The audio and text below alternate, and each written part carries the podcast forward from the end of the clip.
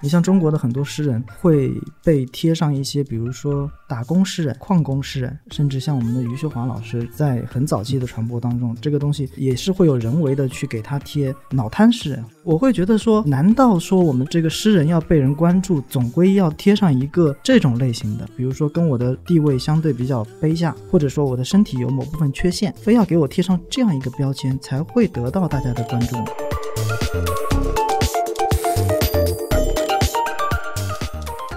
我觉得最近10年左右，诗歌突然好像变得非常繁荣，可能跟辛波斯卡稍微有点关系啊。万物静默如谜，从这本诗集开始，好像我们的读者关于诗歌的某种阅读的趣味，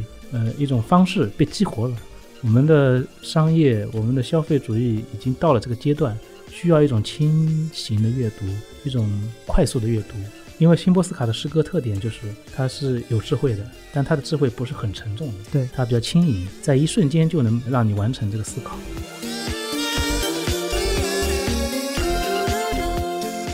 之前就有人给我看说，哎，你这一句话，遇见你，而后有悬崖，而后有夜晚与夜晚之分别，有烛火新松和万物生长又凋零，被很多粉丝后援团用来干啥？给他们的 idol 表白，有的呢就把我的名字给抹了，有的后面跟一个丝绒允，有的呢他也不知道这个丝绒允是作者的名字还是诗句的一部分，就连在了后面，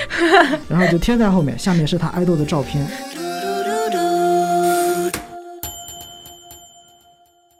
大家好，欢迎收听跳岛 FM。 今天我们想跟大家聊的话题是诗歌热与京剧流行。我们也请来了2位诗人嘉宾，一位是同济大学中文系教师诗人胡桑，大家好；另一位是诗人丝绒允老师，大家好。近来有不少关于诗歌的现象发生，比如北岛在豆瓣发诗歌被狂轰滥炸，最后关闭了讨论区，英国 BBC 杜甫纪录片也受到了热烈讨论。与此同时，一些群体的诗歌也进入公众视线，像是打工诗人陈年喜，以及某出版公司也推出了《大山里的小诗人》，重点在推荐留守儿童的诗歌。上海也有了第一家诗歌主题的书店。诗歌热正在发生吗？在人们为诗歌和诗人吵得热火朝天的同时，诗歌在互联网上又以京剧的形式广泛传播，这令人想问，转发京剧就是读懂诗歌了吗？我们也是想从这个看似是诗歌热的这个现象进入这个话题，也请2位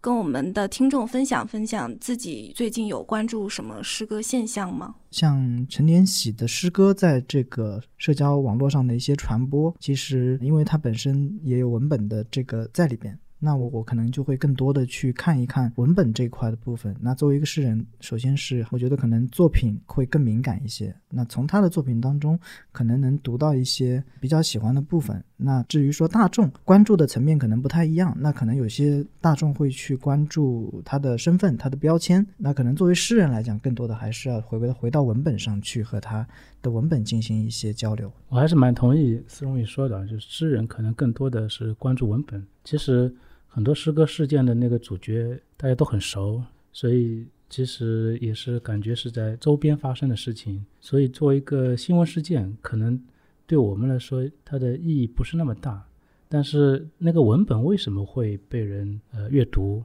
为什么会传播，这个事情其实蛮有意思的。我更多的还是想去了解一个现象背后一种社会性的情绪，或者这个社会正在发生什么，大家关注什么。比如北岛老师那首诗，当时发出来我其实是很被动的，我是比较晚的才知道这首诗大家都在热播转发，然后我就去私信问北岛老师，然后我也觉得可能他一个人不被大部分理解的时候，有可能会有一种孤独的感觉，所以我还专门转发了一些鼓励他和支持他的一些言论。可是我觉得这首诗那么强烈的被传播被阅读，它很有意思啊，就是反映我们现在某个时代的情绪。这种情绪可能是我们对于这个社会、这个国家、这个民族有一些新的想法，这想法我觉得挺有意思的，我们需要关注。我倒是没有偏见说新闻大众事件就一定比较低级，而我们的诗歌文本本身是高级的，我没有这种偏见啊。但是在关注文本之外，我想了解的是大家为什么会去关注这首诗。北岛老师那首诗里面那句话就是我想一个官僚坐在这个孤独的国家，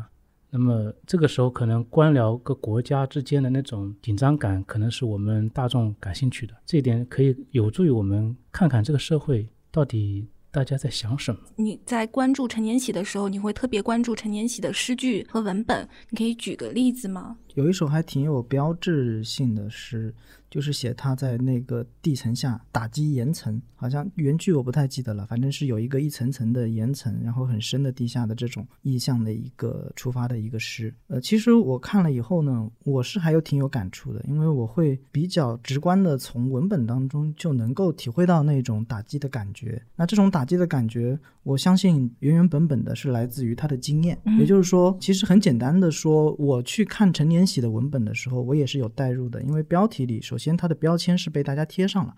的就是矿工诗人这个标签。那我进去看的时候，我会下意识潜意识，或者说我已经被灌输了这个意识，就是我是知道他是作为一个矿工的这么一个社会角色，然后他同时是一个诗人，那他的诗歌血液当中必定就融有矿工的色彩的东西，那这个东西是和他的血液和他的肉是结合在一起的，因此他用的这些词语，包括他在诗行当中推进节奏的方式，其实我在看的时候就非常有所谓的叫矿工的一种纪律性啊、力量啊，然后这些东西在里头，它的秩序是非常紧密的，是和他的身份是连接非常紧密的。但是我回过头来再去说这个事情的话，我就会觉得所谓的叫矿工这个标签，在我这里看可能更多的是来自于经验，而不是来自于他的身份。但是可能对于传播出去之后，很多本身可能没有诗歌写作经验，或者说他只是一个旁观者的，或者说基本上以前也不太读诗，发现最近好像这个事情挺火的，我去看一下，大家就会很窄的从那个矿工的那个身份里边去认知，就像揭开这个标签看看他的东西，但是那个标签贴的形是可能跟我们进入的方式就不太一样。所以我其实在想这个事情，其实也觉得挺好玩的，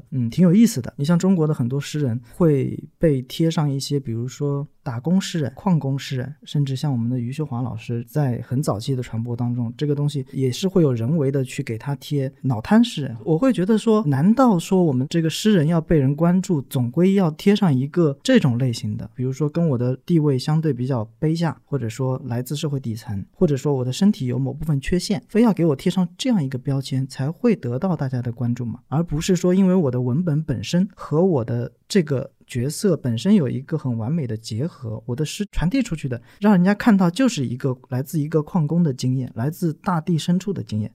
那这种情况，我作为一个文本传播的力量被削弱了，而作为我一个被传播当中需要去拎出来的一个标签放大了，其实在这个现象当中是有一个剪刀差的。那我不知道有多少通过那个标签进来的人能够真正的认识到他诗歌当中和他个人独有的经验结合的非常紧密的那一部分力量。这个就是诗歌的，至少它有两种功用吧。这两个功用我们一直是处在一种分道扬镳的状态里面，也没必要完全去弥合它。一种功用它可能承担的是一个社会认知的功用，或者是社会传播的功用，那么他们本身想要理解的可能不是诗歌本身的价值，而是诗歌能够带给他什么。比如那个标签就是一个可以简化一个诗人的一个东西，但是对于社会传播来说，标签容易传播，对，因为那个标签让他觉得安心，就是我可以理解那个诗人。另外一个功用就是文学的功用，或者文学性的功用。那这个功用就是说起来比较复杂，因为它跟文学自身的律令有关，跟文学的传统有关。那这个时候我们会强调它文学的文本到底是否站得住脚，文学的文本它是否真正具有技术含量，或者具有跟精神的这个传统具有对话的能力。那这个其实属于专业问题，应该是属于批评家或者诗人自身或者高校的里面的老师要解决的问题。我觉得这两个问题不冲突，我们也不需要要求每个社会里面的普通的市民了解诗歌到底真正是什么，而贬低他的认知，说你不知道诗是什么，所以你通过标签去读就是一定是误读。我倒觉得可能可以宽容一点，因为对他来说读诗可能就是激活身上的点点经验，哪怕是个标签的经验，我觉得也可以，至少他的生命还是在被阅读过程所打开的，对不对？我觉得很多人喜欢余秀华可能也是这个原因，就余秀华可以激活他们，或者是身为女性，或者是身为比较贫苦的打工者的一种情感的经验。余秀华倒不能算打工者，但他是、确实他的诗歌比较直接，这是他的特点也是他的优点。我觉得我跟他也很熟，但是他整天骂我他总是觉得你们这些大学老师整天故弄玄虚。对，所以其实我刚才也没有试图把这两个方式作为一个冲突的一组关系存在，只是说我把这个问题抛出来了。那在这个关系当中，刚才其实胡桑老师也去提到了，就是实际上是可以宽容一点的，但是就是我还是觉得说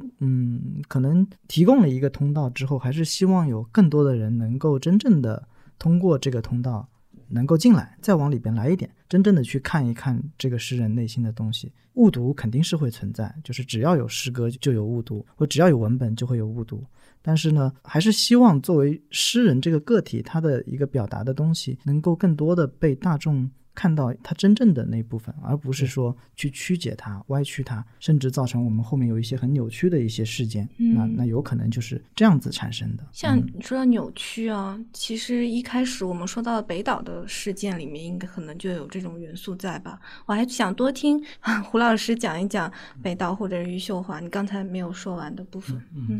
我觉得北岛老师的诗，因为他有自身的历史经验，他比我们这一代人要年纪大很多，他经历过我们这个新兴的国家非常多的历史，所以他的很多感受是放在一个大时段里面去说的。但是年轻的读者可能会盯着最近1-20年的经验，甚至1-20年都不到，可能最近几年的经验，那么在这个经验里面就会有误读。但这个误读呢，其实也是蛮复杂的一个事情啊。北岛老师的诗是不是一定要按照北岛老师所设定的那个目标去读？那么年轻一代是不是一定要进入到那个大的历史语境里面？这就是刚才司荣云说到这个问题。我是觉得一方面我尊重每一个人的误读，就是每一个人有权利误读，对不对？但另一方面我也赞同那个司荣云说的，希望每一个人在读的时候可以撑大自己的经验，或者可以进入到文本去探究文本背后的那个巨大的世界。那么余秀华也是余秀华的诗，我觉得只是把它作为一个脑瘫诗人去看待，还是低估了他。当然他的诗有缺点，我们就不讨论了，我只是说他的诗的优点也是很明显的，就是他直接的生命经验，而且他作为诗人来说，我觉得素质不差，他的语言基础很好，他的语言的才能是非常棒的。那么在这个时候大家对他误读，总比误读更差的诗人好，是不是？其实我还想到另外一个诗人，就是郑小琼，他也是所谓的打工诗歌的一个代表人物啊。那么郑小琼他的诗歌其实不是那么简单的，可是在他对于那个打工经验的书写里面，确实唤醒了就是我们所谓的一些正典的诗歌或者经典的诗歌里面欠缺的一部分经验，比如他关于这个女工的经验，关于那个铁的经验，还有机器操作那个经验，他都把这些经验作为一个身体的直接经验放入到了诗里面。这一部分我觉得是一种新的东西。有时候我们觉得打工诗人写的不够好，是因为可能我们的认知还跟不上，就是我们还没有产生一套新的标准、新的尺度、新的文本的解读方法去读他们。所以有时候一个现象诞生是好事啊，现象驱动我们去形成一种新的认知。那也请两位从创作者的角度来谈一谈自己怎么处理诗歌经验的。司荣云老师写过年轻人请再忍受一下，那你可不可以从这个诗集开始谈起？请再忍受一下应该是 2.0 版本，还没有写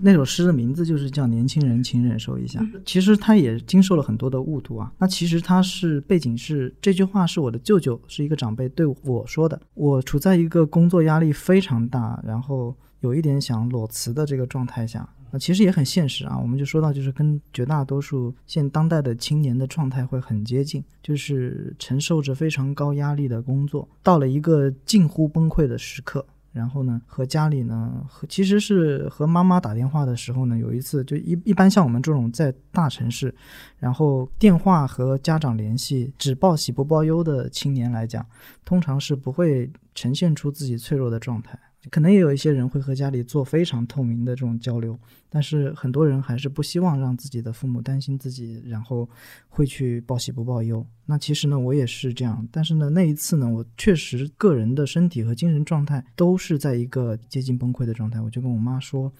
哎呀最近感觉身体不行，就是身体太弱了，然后工作压力太大了，如果实在不行我就辞职了，可不可以？就是在一个非常虚弱的状态下，把自己最脆弱的那部分展现在了自己的母亲面前。然后呢过了3天，我舅舅就给我打了一个电话说，你知道你妈妈最近几天都睡不着觉吗？我说我知道。他说你为什么要辞职？就开始了灵魂拷问。在这个过程当中，其实他在一点一点的说服我，倒不是说年轻人要一味的去忍受当下的现实，这个也是有条件的，任何忍受也是有条件的。那我舅舅其实在跟我说的这个争辩的焦点是在于我有没有意识到这个责任背后的这个责任，以及我离开了当下这个状态之后，我要用一个什么状态去把自己变得更好，是不是做好了准备去承受一个没有这份工作的一个责任。那其实这个事情是我之前确实是在情绪上有一点没有注意到，那在这个情况之下选择想要裸辞，它其实也是一个不负责任或者说是对未来没有打算的事情，对吧？然后舅舅是在唤起你对生活负起责任。其实我觉得是这样，他就是意思就是说，如果说你为辞职之后的事情你自己有一个发展的方向，或者你想去做什么，你为这个事情做好了准备，我是会支持你的。那如果你还没有，请你再忍受一下。这首诗其实跟我平时写诗的风格几乎是完全不太一样，就是非典型的是，而且我们说它发生的那个方式也很特别，就是跟我舅舅打完1个半小时的电话，在一个夏天非常燥热的下午，我从办公室的我们引号囚笼啊，从那个囚笼里边逃出来，在办公室楼下的一个小咖啡馆里边想歇一口气的时候，舅舅打了一个电话过来灵魂拷问，然后2个人进行了一番长考辩论了半个小时，然后结束了之后电话挂了之后，我直接就是拿了电脑写了这首诗，20分钟写完64行，最后基本上就是没怎么改，就是把一些段落，因为写的时候是你可以理解成多个段落就同时在脑子里边并行，然后就哗哗哗哗全出来了，最后就是调整了大概3到4个段落的顺序，让这首诗整个从头到尾出来。严格来讲它的文本当中有很多的毛病，但是我也不去改了，那就是那个状态下整个一次洪流。我想它能得到广泛传播的原因也是它让很多人都找到了共鸣，就对于忍受这件事或者是无法再忍受这件事都有共鸣。对，就是也有一个很奇怪的现象，就是疫情期间，就是今年的1、2、3月份，这本诗集有朋友帮我看了它的销售情况，告诉我说在疫情期间它的销售比非疫情期间提升了50%以上，就平时可能1个月好有意思啊，对，100多本，然后需要忍受，疫情期间就200多本，可能大家在家里边也都憋坏了，需要忍受。那这个忍受就从字面上去理解，状态都不太一样，但是就是还是蛮有趣的。它在传播过程当中其实也是丰富了我的经验，就发生了很多就可能我自己都不会想到的一些事情，它可以作为一个人生经验留在我的经历里。我也聊聊自己的事啊。我写的时候其实更多的跟司龙云可能还不太一样，就是我不太记录此时此刻某一瞬间的情绪，这个情绪如果它太直接的话，我反而会不是感受不到，但是我反而会让它沉默一会儿，或者说甚至不是一会儿，我有时候一首诗要写1个月。这种情绪我当然觉得很可贵，就像刚才你那个一瞬间的情绪，但是我会不断的去想这个情绪里面到底哪一部分是真的可贵的，重要的，无论是对于传统这个文学书写里面那种基本的主题来说重要的，还是对于当代很多我想要被他读的那些读者来说是重要的。我有我自己的预期读者，那么如果我觉得这些情感已经有些东西去掉了，剩下来那部分我觉得还重要，那我就写，然后我就写下来，一般来说要1个月，所以我一般现在1年只写10首诗，写得很慢。我那本诗集也叫《赋行者》嘛，你可以看这个题目里面有非常保守的东西，这个保守就是对于诗歌形式，赋形的形本来就形式嘛，对诗歌形式，对于人类生活的形式，我们情感的形式，这个形式我们要去建构它，或者说我试图建构它，所以叫赋形，赋予它一个形式。因为我有点保守嘛，其实是跟这个时代的整个主流有点背道而驰的。这保守的意思是什么？它不激进嘛，因为我们这个时代其实更多的是一个个体的时代，有时候是一个速度化的时代，那要求我们特别多的情绪的直接释放，这也是我觉得余秀华她的诗歌能够流传的原因之一，因为她的诗直接。我看过她写诗，她写诗就是很快，有时候我们两个人喝咖啡，她坐在对面，她可能一会儿就写完一首诗。当然她有才啊，这个我们认可，但是写作方式不一样，它是一个激情式的写作，这里没有高低啊，不是说我的写作方式就比他的高级点，我只说有两种方式啊，就像那个爱尔兰诗人悉尼说的，诗人有两种，一种是火成岩式的，像岩浆一样突然爆发，另外一种就是水成岩式的，像那个沉积岩一样慢慢沉积，然后成型一块石头。所以可能我所谓的保守就是我不是那种火成岩式的，还需要记忆的打磨，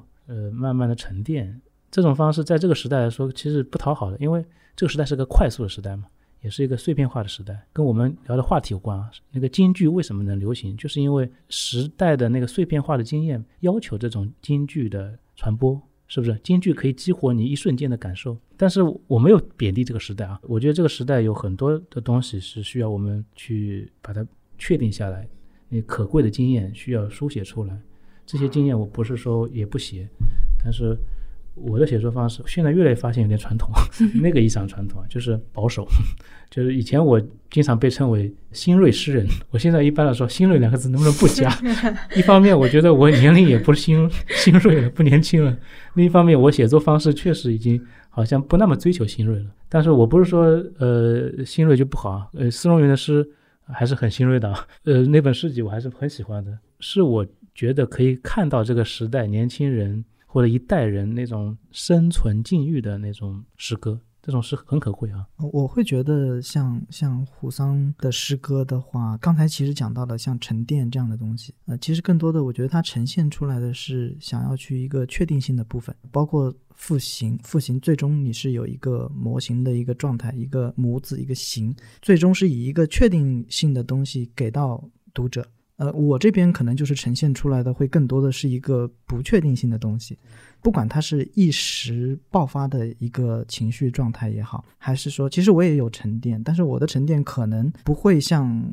这个非常有一个确定性的东西出来，它可能也会是说它依然是一个流动的河，但是可能比如说我第二次又捡到一块闪光的碎片的时候，我会发现它就是我上一次扔到水里的那一块，那其实它也会有一些唤起一些经验的重复重叠交叠演化，最终它也是有叠加的部分也有确定性的部分，但是它往往是在一个不确定性的状态下被召唤出来被唤醒。像施荣云写到的年轻人的生活经验，这个表现也其实是有这个价值在的。对，其实我是觉得就是每一个年轻人其实都会有自己生活当中的就是可以处理的经验啊，就是包括就是我在写很多的这个主题的时候，我会觉得说比如说其实也很简单，就是说主题的这个区别，比如说写到亲情写到爱情写到一些就是大家的经验比较普遍的能够感同身受的这个部分的时候，其实它对于大众来讲就是更容易接受更容易进入。当你去处理一些很复杂的内心搏斗或者你自己的内心历程，或者甚至有一些秘密性有一些密码的，那不是说我人为要设置一个密码，可能它就是我自己非常私密的一部分情感，我不一定想要把它作为一种公开的方式呈现的时候，那这个时候可能对于诗歌的读者来讲，这种时候你就会想到就是说你对他的这个经验是有了过多的要求，他可能没有这个经验的时候，你就很难去让他去理解你的诗歌。所以包括说以年轻人的这个视角去写的所有的这些诗歌当中，也有一些是相对就是私密，或者说有一些就是相对跟大众稍微亲近一些的，大众可以很方便的就能够读懂。比如说我记得我就写过一首很悲催的一首诗，大概的意思就是我发给对方的信息呢，对方呢就一直没有回复我，这个时候我就觉得我像一个天桥上的乞丐一样啊，就等着这个路过的人过了很久才有一个人给我丢两个硬币啊。那这首诗呢可能就会有一些人就会感同身受，那我们说这首诗呢可能它会容易被很多在爱情当中比较示威的那一方，他在一个比较卑微的状态呈现出来的是一个非常卑微的极其卑微的一个状态，对对方的这样一个有一个非常高和低的这样一个状态，但是呢他可能只是那个状态的一个反应，它不是一个正常的一个情感的一个方式，但是它体现了那个状态之下的一个诗歌的一个呈现出来的一种可能。那他可能有类似的感受的这个读者，他就能够一下子 get 到这个状态。孙中远的诗歌可能也不能说只是说写年轻人，但是确实大部分经验可能跟年轻人是有共通性的，这种经验可能是一种非常当代的经验。其实简单点说，就是尼采那句话，瞬间即永恒，就是我们在瞬间里面捕捉永恒东西，不是说瞬间只有瞬间。所以刚才那一个天桥上的那个比喻，就是在这一瞬间，我们很多人的那个生存处境就被激活了。所以这种我们称之为现代经验嘛，也很可贵。而且我本身我的博士论文就是研究这个现代性的，只是我自己写可能现在越来越不太处理这样的经验，我不代表这样的经验就是不可贵啊。我现在越来越宽容，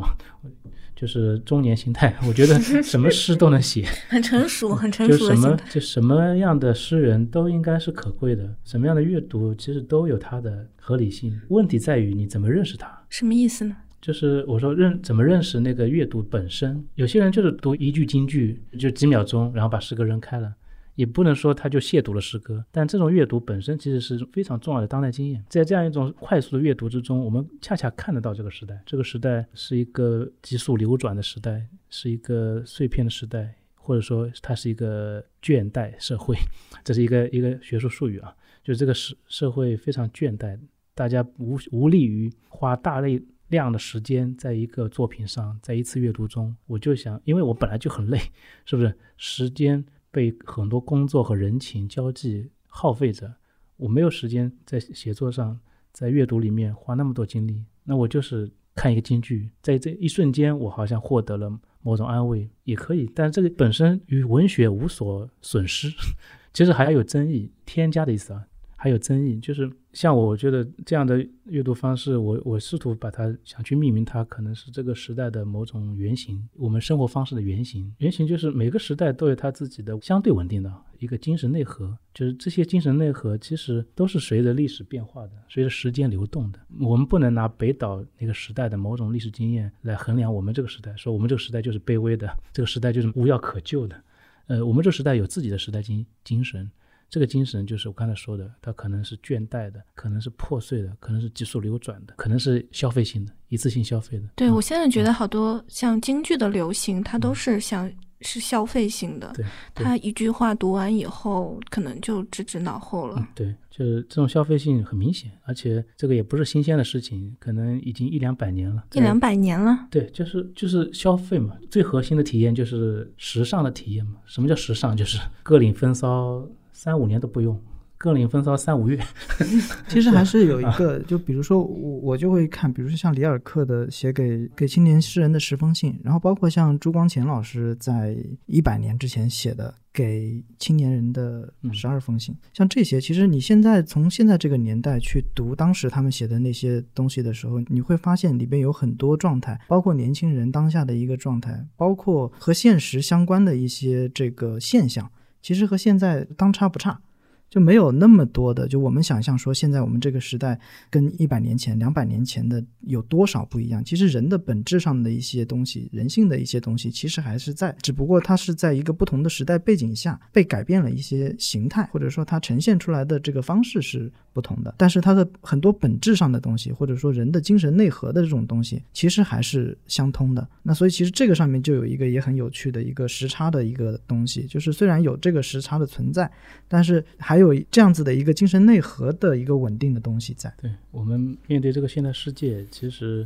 我们现在的体验方式也不是那么新鲜，可能中国比较特殊一点，因为中间历史变动太大，但是对于西方来说，100年或者150年以来，这个社会很多东西其实是共享的，所以他们可能面对这种京剧或者是那种短诗这种流行东西的经验比我们还要多，或者说他们经历的比我们还要早。只是我们最近20-20年嘛，我觉得最近10年左右啊，诗歌突然好像变得非常繁荣，可能跟辛波斯卡稍微有点关系啊，当然不是必然的，因为辛波斯卡那本诗集当时是我的朋友于西做的，普瑞那个做出来的《万物静默如谜》，然后他刚开始做的时候，他以为诗歌在那个时代啊，顶多就是卖5000册，他好像印的就是5000册吧。可是出来之后刷了一下，马上就卖完了，然后不断加印，不断加印，应该加到10万册左右，卖得非常好的。对，然后从这本诗集开始，好像我们的读者关于诗歌的某种阅读的趣味，一种方式被激活了。其实我看下来，现在想下来，可能就是我们这个社会已经准备好了接受这样一类诗，我们的商业，我们的消费主义已经到了这个阶段。需要一种轻型的阅读，一种快速的阅读。因为辛波斯卡的诗歌特点就是它是有智慧的，但它的智慧不是很沉重的，对，它比较轻盈，在一瞬间就能让你完成这个思考，就是让词语变得轻盈些嘛。对于大问题要有小的回答嘛，它不会给你大的回答或者沉重的回答。那么这是我们这个时代的一个基本特征，所以这个诗歌激活了读者。然后接下来好像诗集啊越来越好卖，然后现在好像出本诗集不那么难了，至少稍微有名点的诗人啊不那么难了，但是对年轻诗人可能还是个考验，因为年轻诗人不能像丝绒云这样出本诗集很畅销，大部分诗歌可能他融化那个经验，提升那个经验能力还不够，就那个经验可能跟别人的沟通性不行，他可能太私密，就都是那种密码式的写作。那么他的诗歌一出来，出版社也不敢接，因为大家可能都不懂。但是如果你做得好的话，跟这个时代经验有所共通，那么其实现在出诗集相对来说容易一些啊，读者越来越多了。尤其在出版的时候，我感受得到这个时代需要辛波斯卡这样的诗人，其实不需要我不需要这个译者自己写的诗歌这种类型，我能感觉得到。那本诗集刚开始第一本叫《万物静默如谜》，是陈黎老师翻译的，然后这本翻译的特别好，然后流传的也特别广。然后第二本就是我译的，叫我曾这样寂寞生活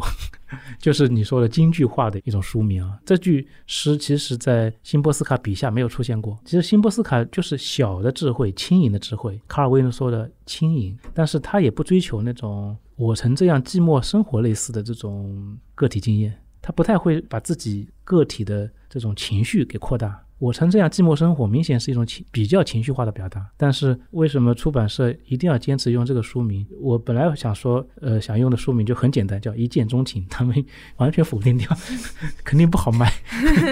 然后要用这个书名是为了跟我们至少是10年前的一种情绪，就是我们当时追求一种轻盈，追求一种私人化的经验，是试图契合的，至少出版社的意愿是契合的。那么这个时候这本书出来之后也还可以啊，就是跟，当然不能跟那个《万物静默如谜》比，但是销量也还挺好的。但如果换成《辛波斯卡诗选》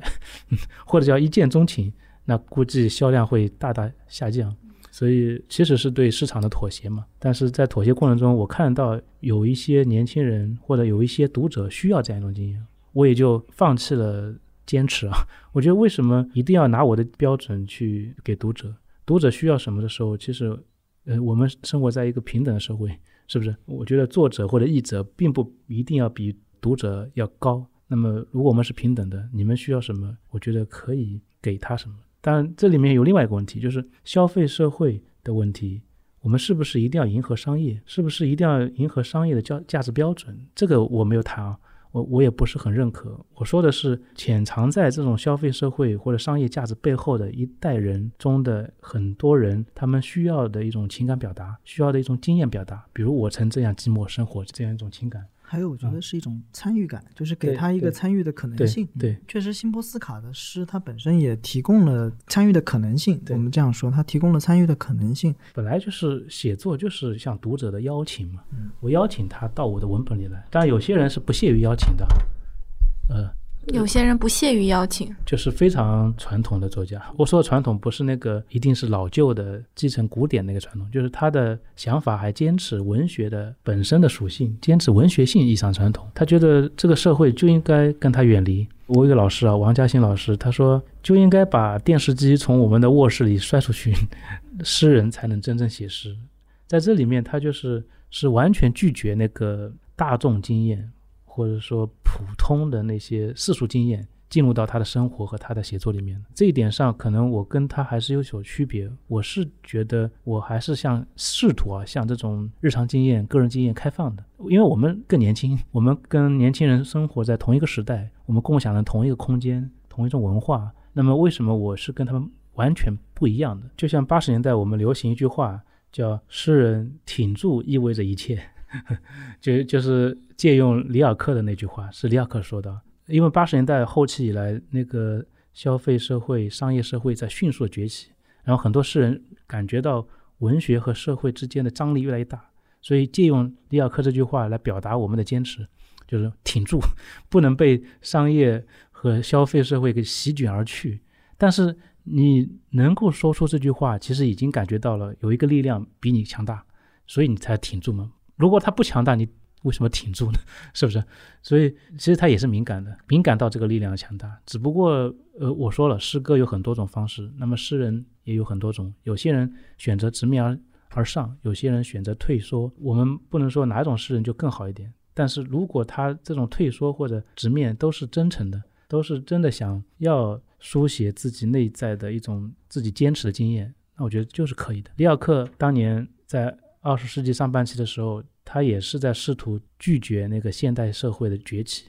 所以他走向那个像俄尔甫斯14行诗或者杜伊农哀歌诗的那种宗教性的体验，这是显然是在拒绝这个社会。可是他最终没有完成这种彻底的回退，不会变成个古希腊诗人，他也不会变成个古罗马诗人，是不是？他甚至也变成不了文艺复兴诗人，他还是个20世纪诗人。即便他在拒绝，他在拒绝过程中依然吸收了这个现代性，比如他的孤独，极端的孤独，然后他的歌唱，他的歌唱已经不是传统的歌唱，而是那个无人倾听的那种孤独的歌唱。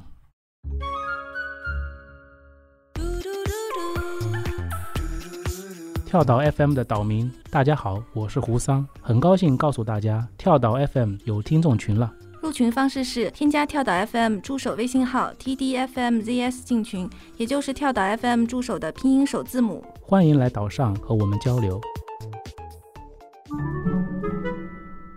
孙荣允也写过，诗歌成了我们这个时代可有可无装饰性的东西，就像一枚胸针或者一对耳坠。可以扩展解释一下吗？这是诗歌只能在夹缝中生存的意思吗？其实没有说它是在夹缝中生存，而是说就其实有的时候我们去看它在社交媒体上的传播的时候，它具备了一定的装饰性。就比如说我从我自己的诗里边有一个案例啊，我得到的一个经验，我之前写过一首诗，其中有几句话，然后就是这样一首诗，其实它描写的是也是一个情感的一个状态，但是最后呢，这首诗在社交媒体上传播的时候被很多人摘出来这一段京剧化了啊，我们就说叫京剧化了，我也没有 预想到它会被京剧化，但是它摘出来之后呢，出现在了两个场景，我印象比较深的啊，一个呢是它用来和所谓的叫什么多少句经典情诗放在一起，100句经典情诗然后呢100句经典情诗里边我也观察了都有谁就是成为了京剧的受益者，但是这个受益者并不是说我有意为之，说我要成为这个京剧的受益者，你莫名其妙的就被人家贴在那个里头去了。那这个里面就会有余秀华老师，那就会有北岛，那就会有甚至就是我们再往国外看就会有里尔克、博尔赫斯这些。然后这个时候我就会觉得有一种德不配位的感觉，说怎么我能和这些经典的大师的名字写在一起呢？我会觉得我还是一个对吧，在就是在一步一步探索写诗的这样的一个状态，但是居然和他们就是有幸在一个100首经典情诗里，所以你对这个现象到底是开心值得开心呢，还是说觉得说诚惶诚恐？但是我觉得它本身是一个很好玩的一个现象，就是也许到最后就是我的生命消失了，但是其中的某一个句子我写的时候对它也没有特别的这种感情，甚至它不是我的好的我自己喜欢的句子，它却被别人张贴在某个地方，然后一直在传播。其实它呢就像一张海报一样，精选了语录体或者说京剧体摘出来了，那这是一个现象。第二个现象就是我会发现在微博上，我微博其实没有特别经常用，但是之前就有人给我看说，哎，你这一句话还是刚才那一句，被很多粉丝后援团用来干啥？给他们的 idol 表白哦，然后就上面贴一句话，有的呢就把我的名字给抹了，有的后面跟一个司荣允，有的呢他也不知道这个司荣允是作者的名字还是诗句的一部分，就连在了后面然后就贴在后面，下面是他 idol 的照片，然后声援自己的 idol。 他们截取的是前面的5句，遇见你，而后有悬崖，而后有夜晚与夜晚之分别，有烛火星松和万物生长又凋零，那我刚才说的就是有的人除了这五句后面又加了一个丝绒云，又凋零丝绒云，对，他也不知道这个是作者还是什么，就反正跟在后头了，很酷，丝绒云对，就我觉得这个现象是还蛮有意思的。那其实这个现象就在我的刚才的我之前说过的那句话其实是跟这个更接近，就是说它变成了一个像胸针或者说像一个霓虹招牌在下面给自己的 idol 打扣，这种很接当下的一个地气的一个使用场景。我也没有想到说一个诗句还能这么用，这个真的是它是有装饰性的很好的体现，就是这样。就或者说我们有的时候说其实本质上我们也反感这样子的一个使用场景，但是呢你又得宽容，说人家就这么用你怎么了，他就会自己把它变成一个可以去复制粘贴，然后在他的整个的这个社交媒体生活当中，就是这个虚拟状态的生活当中，去为自己的人设或者说去为自己的一个身份去做背书的一个东西啊，那它真的很像胸针哦，就是胸针。在这种流转过程中，这个流转过程本身是有意思的，但作为诗歌写作者，我觉得也不能被这个流转所带走嘛，因为最终还是为了诗歌的要求而写作的，是不是？对啊，这两者不冲突啊，就是最怕的是你刻意的这样去做，就是为了迎合这个。对，写作的时候还是不能去追求后面的事情。我岔开一点点说啊，我就觉得首先我先说一下，我来上海之后跟胡桑老师只见过4次面，这4次呢都是大大小小跟诗歌有点关联的一些活动上面，有大有小啊。然后呢这种感觉就会让我觉得是2位远房亲戚，然后不断的是在婚礼和葬礼上碰面就是这种感觉。我其实说这个呢，就是说我在说到葬礼的这个事情呢，我就会想到说其实我们现在在谈论任何已经被写出来的诗的时候，其实是谈论一首已经完成了的诗。那诗在写作的过程当中它是一个活的状态，文本一旦被印刷出来然后交给读者，其实对诗人来说他已经死亡了，就是其实我是想说这个。但是读者在读者那里又一次被召唤起来，在那里可以再活一次，就是这种感觉。那实际上就像一个那个耍蛇人吹个笛子就可以让一个盘起的蛇立起来，就这种感觉。其实我们以前一直预设了一首诗就属于一个诗人，我们诗人这个作者有无限的对于一首诗的权利，因为它是我写出来的，它就属于我的。但是我们这个社会其实还设想了另一种状态，作者不重要，他隔绝了作者的所谓的那个权利，绝对权威。那么文本本身是一个不断在流转的东西，其实没有作者也没关系，对，就是作者最后死了也没关系，打引号的死啊，就文本自身在流转，至于他是谁的作品不重要。我觉得京剧的流转就是这样一个，最后他其实不管是谁写的，重要的是它是一个可以允许我用个学术概念叫可写性，就是它是一个不断可以被改写的，哪怕我们这个改写的只是加了个丝绒云3个字啊，但其实也在被改写，或者我们中间多了个了，对，多了个问号，少了一个的。我们在这个改写过程中，其实文本它自身活了，在被流转的时候，它被每一个人就像那个钱币一样印上了我们的手指的痕迹啊，这个痕迹是让这个文本变得越来越丰富的过程。尽管我们现在社会这个痕迹很难留，因为都转发。 对，这我在想是更丰富了还是就它的意义，诗歌意义可能被稀释了呢？那么对于读者来说其实是另外一个世界，就是我说的传播世界。这个稀释其实无所谓，因为没有人一定要让一个文本一定要变得复杂或者完整，其实真正完整的文本是不存在的，一旦被阅读它就不完整。我把诗写成你刚才那个诗60几行，但是有些读者可以少读1行，可以跳读2行，这没关系，对不对？对，它不可能完完全全恢复到你写的时候那个状态和你赋予它的意义，不可能100%完全的吸收掉的。甚至就是年轻人那首诗后来在传播的过程当中，有一些人会去朗读它，然后发到社交媒体上，然后我就发现了有一小部分，就是有几个就是朗读者，他们把其中的一句话挖掉了。然后我就觉得一开始就是别人转给我看啊，说你看这个谁谁谁读了你的诗，然后我看到了以后我觉得很奇怪，为什么把这句话挖掉？后来发现呢，有一部分人持相同的观点，他们都不认可这句话，这句话叫所有妻子都会出轨，他们就把这句话删掉了。删掉了以后读的时候那个地方就少了半句，那后面半句是价值不菲的东西都另有所值。我当时这句话其实前后两半部分是合在一起的，前面那一句其实是想去讲说任何你对之抱有美好期待的事情都有可能落空，或者后面有更多你想不到的糟糕的情况等着你，不要觉得那是很好的，不要觉得有婚姻了就美好，单身就不美好，因为有了婚姻会有更多世俗的烦恼，这是你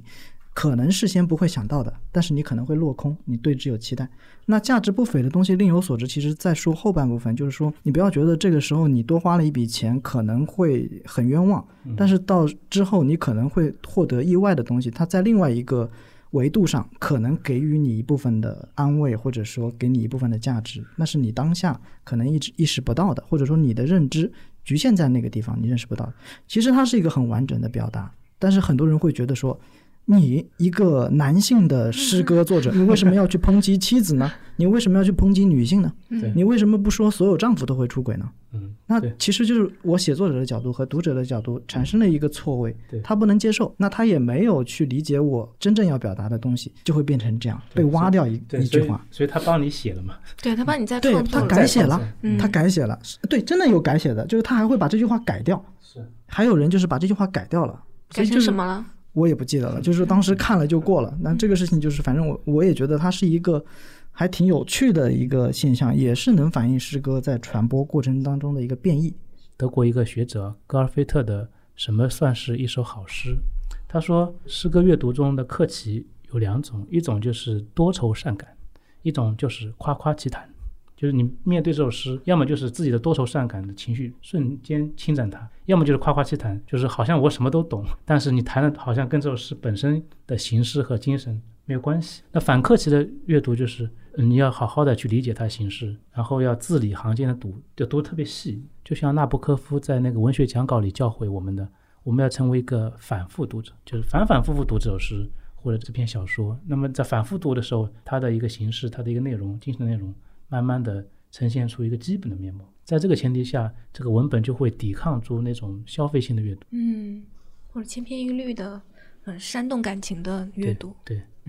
那我们刚才也说到了阅读诗歌，最近有一本新书《什么算是一首好诗》，里面具体分解了读诗的步骤，也是细化了诗的鉴赏的规则，比如说诗的韵律、客观与真实的平衡、诗的幽默讽刺艺术等等。那两位会觉得这样的介绍还有对于诗歌的分解，对于读者来说是一件好事吗？其实这里面我的态度也是有点矛盾的，我个人觉得我一直解决不了这个矛盾，或者说它这种矛盾性本身就是这个时代的特点，很多事情都是这种矛盾状态在那里存在着的，就是所谓的深刻和通俗，所谓的专业和业余，所谓的诗歌的内部和诗歌的外部，这些区分其实都是非常的古典的区分，不是这个社会应该有的价值。我们这个社会其实讲究的是取消深度、碎片化，取消这种对永恒的追寻、钟情于瞬间。那么这个时候就非常矛盾啊！我只能说我自己的态度，我前面也说了，我现在好像相对来说会传统一些，也就是说我对于人的这个未来的设想可能是相对偏传统，就是说人应该是有一个深度的，人应该是有一个对完整的世界，尤其是那个精神世界的不断的渴求、不断的往上攀升的这样一个存在。我只是代表我的观点啊，可能跟这个时代的很多的核心价值是不一定吻合的，但是如果我确认了这样一种价值，那么可能我对于自己的阅读或者对于我信任的朋友的阅读会有一个建议，这个建议就是像这本书所呈现出来的，你应该采取适当的具有一定的专业性的阅读。那么它的如果诗歌啊，那么它的节奏、它的韵律、它的里面的意象、它里面的修辞，接受它的一个基本的规定，而不是说我想怎么读就怎么读。在这个规定的接受里面，你可以感觉得到原来这些形式看似那么表面，其实它背后是对一个精神性的规定，就是精神是要不断的训练的。我特别喜欢这个训练这个词啊，我也经常跟其他人说，如果是一个真正的写作者，那么应该是一个具有训练有素的心灵或者头脑的。马尔克斯有句话我很喜欢，他说一个作家即使能够迅速的或者一眼就能辨认出另外一个作家的训练有素的那个头脑，就他这个头脑是训练有素的，他在各方面他都是完成了那个学习的。那么这个时候我能辨认出来，如果你各方面都是纯粹是用直觉的，没有训练过的，那么我们很难辨认它，因为它不具有这个，说一个非常传统的甚至有点反动的话，它不具有人的基本形式，这就是我说的那个复形者嘛。但这个话其实我要稍微解释一下，不是说它不具有人的形式它就是野蛮或者它不像个人，而是说我们应该向它开放，至于能不能做到是能力问题，做不到我也不会说啊，你就比我低一等，但是做不做和是另外一个事情。我觉得我们作为一个人去阅读、去写作、去生活，可以学习一下那个基本的形式，就是人有无限潜能，那么这个潜能你挖掘多少，你的生命的广度就会不一样。而这种形式、韵律、节奏、意象都是在帮助我们去挖掘那个精神形式，因为我们的头脑不是混乱于团的，我们是通过这种词语、这种概念、这种句法、这个基本的形式感去认识我们心灵中的各个层面的。所以你刚刚说的这个也是说读诗或者创作诗，它不是单纯的直觉的天才式的，它更多的也要依靠训练和学习。那当然了，如果一个作者跟我说他从来不信任训练，那我其实会不太信任这个人的写作啊。就是很多人的写作他只是把训练放在背后不说出来，但是他一个人面对文本的时候肯定是在坐冷板凳的感觉，他要阅读很多，要思考很多，要琢磨很多，但写的时候不一定啊，可以在20分钟内写完，这个事情没关系，因为这是创作过程。对，但是你前期你说我从来没读过书，我从来没有了解过诗是什么，这个事情就让我怀疑你到底在写什么，对不对？它其实是一个量和质的一个东西。对，那就包括像我记得就是朱越老师写的一个小说里边，他就讲到了说两个侠客在路上碰面，然后互相过招的时候，他要去看对方的招数背后是他读过什么书。对，其实是这样，就是还是蛮有意思的一个事情。对，就用武功的说法，就是你肯定是苦练过很多年的，我知道你背后的功力是什么，对，是不是？而不是花拳绣腿。嗯。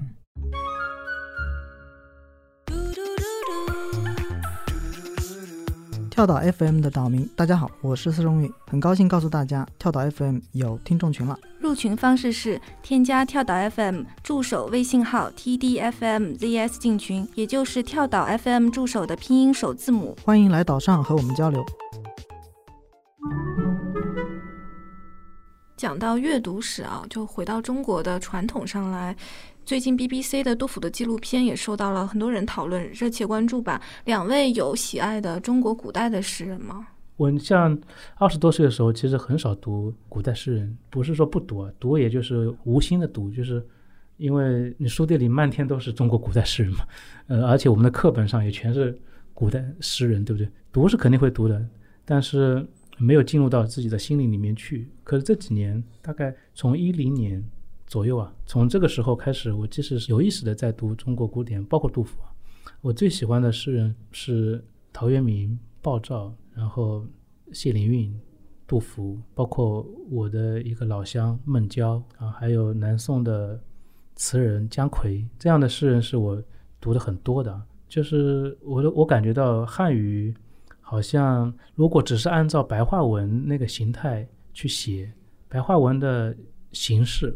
其实每一种形式背后都有精神的，白话文的形式特别适合于这个现代世界，因为我们现代文学基本上都是不用文言文写的，基本上我说的是啊。可是文言文阅读过程中你可以发现另一个世界，这个世界好像之前我觉得我已经理解了，现在我不断的读发现可能很不理解。我们现代的口语中，现代的文学语言中植入进啊一个陌生的古典词语，让我们看到这个在你流畅的阅读中突然遇到一个障碍的时候，你发现这个障碍来自于一个你陌生的世界。所以杜甫的诗歌它形式感特别强，当然这个形式感背后是高度的精神的紧张啊，比如他的《秋兴八首》，是不是分极天高猿啸哀，这种诗不是一般的修辞的问题，它背后是一个历尽沧桑的关于命运、关于时间、关于生命的那个深刻的思考，这种思考是杜甫所有的。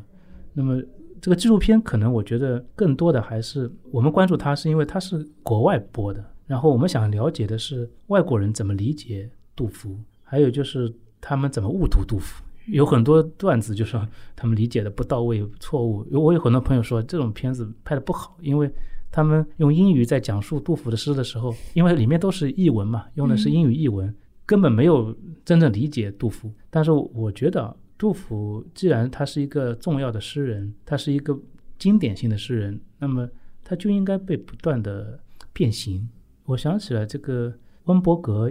有一本小书叫 你可能很熟，叫看待王维的19种方式。这里面他说一个译者就是要面对的一个好的诗歌作品，这些诗歌作品是什么呢？就是它永远处在不断的被翻译和变形中。什么叫不断的翻译和变形？就是它哪怕变形了，它的精神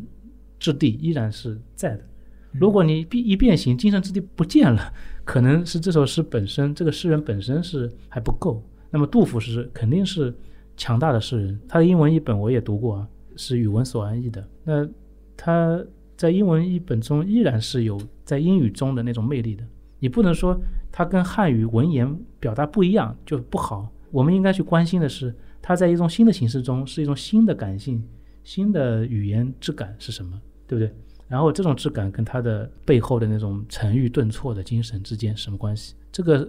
事情是很有意思的。我也是觉得就是说，像杜甫的诗真的是要到你经历过蛮多的，就是有了很多的这个社会阅历，有了很多的人生经验之后你再去读，其实这个就是我们一直在说的那句话，对吧？但是真的是通过时间上的一个积累，自己能够去体会到这个事情的。年轻的时候去读杜甫的诗，确实觉得有点难嚼，你不会去细细的去品尝它里边的那种沉郁顿挫的那种滋味。但是到了这个时候，你经历过一些事情之后，你再去读，整个的一个是豁然开朗的一个状态。包括说像陶渊明，包括像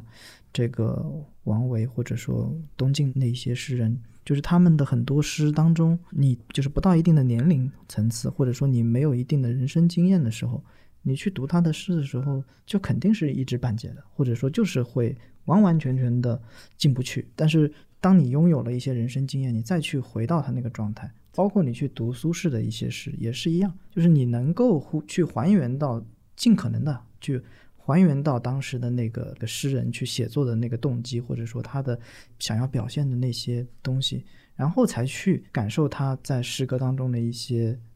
文本的或者技法的东西，就是那个精神内核的东西，你是能够捕捉得到。这个一定是对你的自身经验是有要求的。你是从你自己自身经验来说的吗？啊，对啊，就是我年轻的时候，我肯定就像我比如说念大学的时候，或者说再早一点读书的时候，我确实是更喜欢李白的诗。但是到了现在这个阶段，你让我去读李白和读杜甫，一定是杜甫的味道，对吧？就更有滋味嘛。你在读的时候，你能读出更多的层次和节奏的东西。再反过去看李白的那种偏激情式的东西的时候，反而会觉得说就不如杜甫的。这个也不是说有高下之别，就是说更能够理解杜甫了。那个时候年轻的时候就是读不懂。我同意。我们之前有一期节目提到了陶渊明，我也是说好像就现在越来越可以读得懂陶渊明了，但是我不懂这是一种幸运还是不幸，因为我越来越能感觉到他的田园诗不光是很平静的，而是那平静下面有一种强烈的烦闷感，就是这个是我在进入社会以后慢慢理解的。这个在原来只是读田园诗啊，是不是简单的田园生活这么简单？对，既然生命是发展的，其实阅读也是发展的，所以有些时候可能很多人喜欢那种直觉式的消费性的阅读，在一瞬间读那么两三行，可是慢慢的可能他也会转变他的阅读方式，慢慢的他会去读大部头的作品，他会静下心来去钻研一首诗的结构，一首诗内在的逻辑和它背后的精神世界。当然因为世界太丰富了，就是我说的它是个丛林，里面有乔木也有灌木，甚至也有小草，但是每一个存在它都有自己活下去的权利，它有生命的这个要求。如果有些人就是读不懂或者不想读杜甫也没事吧，是不是？因为杜甫不是唯一的诗人，是不是？包括李白，我也不是说到了中年就一定说李白就不好。其实有些人可能越到后面越觉得李白好，因为它的轻易嘛，它的不沉重。可是杜甫其实是很沉重的诗人，所以人生有不同的选择，那么不同阶段你有不同的选择，还有就是你在同一时刻你也可以有不同的选择，这都是开放的。如果文学能够一直是人类生活的非常重要的一部分，那就在于它每一个人在文学里面可以找到他自己的位置。最后是我们的 tips 环节，请两位嘉宾给我们的听众分享一本自己最近正在读或者说认为有必要重读的书。我推荐一下，就是我最近2天手边正好在读的一本小说集，短篇小说集，以色列作家埃德加·凯雷特的《银河系边缘的小时长》。我是觉得他的阅读的场景比较容易进入，然后阅读的这种感受整个的体验会比较接近像在读诗歌，因为它本身篇幅都很短，它是小说，但是呢它截取的都是生活当中很日常，有的有一些荒诞啊，但是它截取的也是比较偏日常的一些这种场景的一些切面进去，然后也会处理的比较有意思，那整个的这种阅读体验是很轻松很愉悦，然后有可能还会让大家有一些思考，就比较有趣也比较容易读。我自己对他的，我当时在跟别人聊的时候就会说他很像是我在浴缸里的读物啊，就是肥皂泡一样一个一个破掉，那很短然后很快就破掉，这样子破掉一个肥皂泡就读完一个小故事。